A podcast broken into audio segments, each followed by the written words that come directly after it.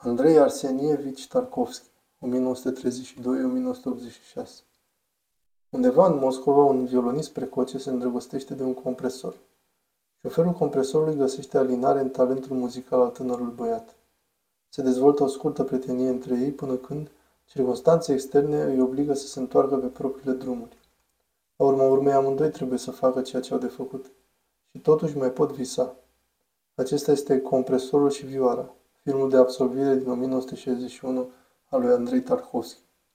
Pe lângă faptul că ne-a oferit o privire unică asupra culturii sovietice, a pavat calea pentru primul său lungmetraj, Copilăria lui Ivan, 1962, o poveste despre un orfan care în timpul celui de-al doilea război mondial servește în armată ca cercetaș unde se împrietenește cu trei ofițeri sovietici.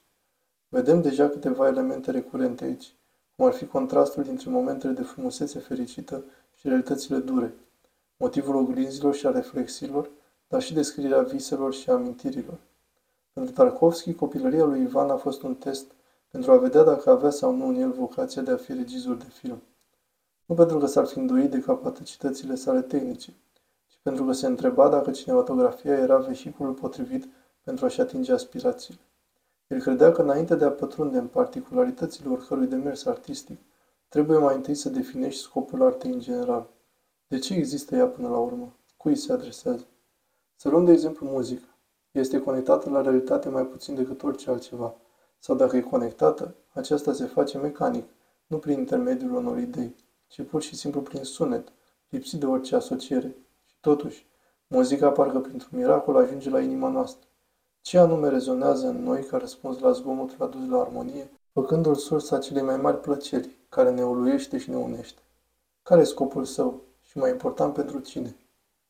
Există o calitate intangibilă în a fi om, un potențial pentru experiențe emoționale profunde care nu pot fi cuprinse prin logică sau rațiune, care nici măcar nu pot fi descrise cu adevărat în cuvinte, dar care pot fi simțite intuitiv, intim. În acest aspect atât evident cât și evaziv al condiției umane, Tarkovski a văzut ceva transcendental, ceva ce poate fi redat doar prin artă. În cartea sa, ascultând în timp a scris, apare ca o revelație, ca o dorință momentană și pasională de a înțelege intuitiv și dintr-o lovitură toate legile acestei lumi, frumusețea și urățenia ei, compasiunea și cruzimea ei, infinitul și limitările ei. În acest sens, arta se apropie mult mai mult de o experiență spirituală, iar crearea ei un act de credință, ca o rugăciune. Vedem acest lucru în Andrei Rublev, filmul lui Tarkovski, despre unul dintre cei mai mari pictori ruși medievali, în care spiritualitatea personajului principal e direct legată de pasiunea sa creatoare și în care pierderea uneia înseamnă și pierderea celeilalte. Trebuie să ne folosim timpul petrecut pe pământ pentru a ne îmbunătăți spiritual. Aceasta înseamnă că arta trebuie să servească acestui scop. Tarkovski și-a folosit mediul artistic în mod similar. Nu făcea doar filme, ci explora lumea noastră căutând să înțeleagă, căutând un sens al existenței noastre. Într-un fel, el se ruga prin intermediul cinematografiei.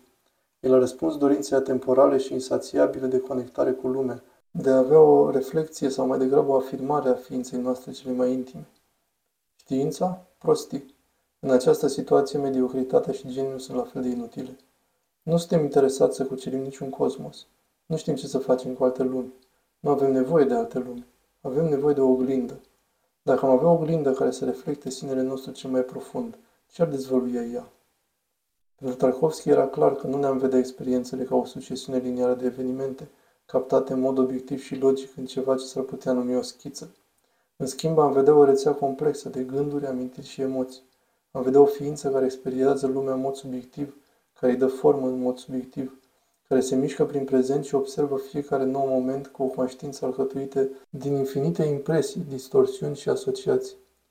Solaris, 1979, a fost un exercițiu extrem de interesant în această privință, deoarece spune povestea unui om trimis pe o stație spațială îndepărtată pentru a studia un ocean misterios aparent sensibil, care poate pătrunde mințile oamenilor și poate manifesta ce se află înăuntru. Cine a fost ea? A murit acum 10 ani. Ceea ce ai văzut a fost materializarea concepției tale despre ea. Ne-a sondat mințile și a extras ceva ca niște insule de memorie. Toate acestea Tarkovski consideră Solaris ca fiind unul dintre cele mai slabe filmele sale, deoarece s-a simțit prea restricționat să lucreze într-un gen specific, science fiction. Acesta ar putea fi motivul pentru care pentru următorul său proiect nu a folosit niciun element de science fiction, pentru a crea o reprezentare externă a lumii noastre interioare. În schimb, a plasat camera direct în interior, filmând ca și cum am fi martor direcției peisajului interior al unui om și a creat oglinda, în 1975. Când îmi amintesc de copilăria mea și de mama mea, cumva ea are întotdeauna chipul tău. Acest film prezintă perfect calitatea unică a cinematografiei, modul în care este capabil să scurteze timpul în funcție de experiența noastră subiectivă a lumii și a vieții noastre.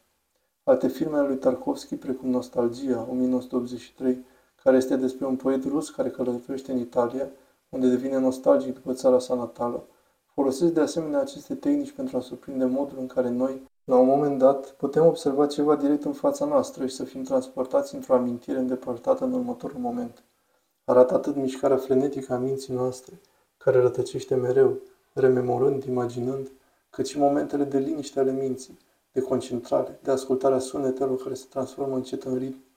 În acest sens, cinematografia articulează relația dintre timp și individ, modul în care mintea noastră îmbină trecutul și prezentul într-un singur plan de existență, în care timpul este simultan comprimat, întins și rearanjat.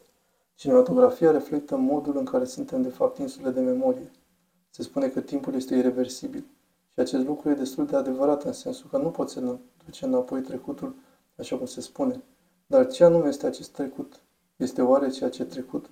Și ce înseamnă trecut pentru o persoană, când pentru fiecare dintre noi trecutul e purtătorul la tot ceea ce este constant în realitatea prezentului, a fiecărui moment actual. Într-un anumit sens, trecutul este mult mai real sau în orice caz mai stabil, mai durabil decât prezentul. Prezentul alunecă și dispare ca nisipul printre degete, dobândind greutate materială doar în amintirea sa. Tarkovski sculptând în timp. Rolul regizorului devine evident și aici, căci cum se poate surprinde eficient ceea ce nu poate fi observat direct? Cum să organizezi ceea ce sfidează timpul ca și concept liniar? Cum să modelezi ceva ce pare să încalce regulile realității noastre materiale? În efortul lor de a crea o reflectare semnificativă a ceea ce suntem, a istoriilor și a viselor noastre, regizorii trebuie să navigheze prin natura infinit de complexă a ființei noastre, să exploreze vastitatea atât în timp cât și în spațiu, și să găsească o modalitate de a o face nu doar inteligibilă, ci și relațională, recunoscibilă. La urma urmei, oglindă este atât de eficientă pe cât de revelatoare este. Tarkovski credea că pentru a reuși în această sarcină aparent imposibilă, regizorii trebuie să lucreze cu imagini izbitoare, cu ceea ce trimite la specificul uman. Să luăm ca exemplu modul în care Tarkovski arată disperarea printr-o femeie care privește o casă în flăcări, în timp ce stă pe o fântână, sau cum arată legătura noastră cu acasă printr-un bărbat care merge la baia unui hotel și caută întrebător de la lumină pe partea greșită a peretelui. Pentru a crea astfel de imagini care surprind adevăruri emoționale profunde, regizorii au cea mai mare încredere în propria inimă. Își urmează instinctul și speră că dacă ceva a rezonat cu ei la nivel personal, dacă ceva le-a lăsat o impresie, oricât de intangibilă, inexplicabilă, va avea același efect și asupra altora. Acesta e motivul pentru care atât de multe dintre filmele lui Tarkovski se bazează direct pe propriile experiențe și include elemente profund personale pentru el. Filmul Oglinda e probabil cel mai bine cunoscut ca fiind aproape autobiografic, dar și celelalte filmele sale sunt pline de momente inspirate de amintiri din copilărie, de introspecție artistică, de poeziile tatălui său, de toate lucrurile care au inspirat vreun fel de emoție în inima lui Tarkovski, un sentiment pe care încearcă să-l traducă și să ne comunice și nouă. Îți amintești cum m-am simțit rău și m-am dus în camera 38 să mă odihnesc? Această cameră m-a uimit deoarece fereastra nu dădea spre stradă. Era un loc foarte ciudat, misterios, ca un spital poate. Un loc în care nu se putea decât să te simți foarte rău. M-am gândit că ar trebui să facem o scenă aici, în această cameră, despre personajul nostru, în momentul de criză. Într-un fel, regizorul devine ca un compozitor, condus de intuiție emoțională și folosind o busolă internă pentru a organiza sunetul în muzică, într-o sinfonie care transcende granițele zgomotului și devine ceva mai mult. Ceva care rezonează și mișcă mai profund decât pot explica cuvintele, o adevărată oglindă a sensibilității lirice din inimile noastre, esența poetică a ceea ce suntem. Acum vara a trecut și s-ar putea să nu fi fost niciodată. La soare e cald, dar trebuie să fie mai mult. Totul a fost să treacă. Totul a căzut în mâinile mele ca o frunză cu cinci petale, dar trebuie să fie mai mult.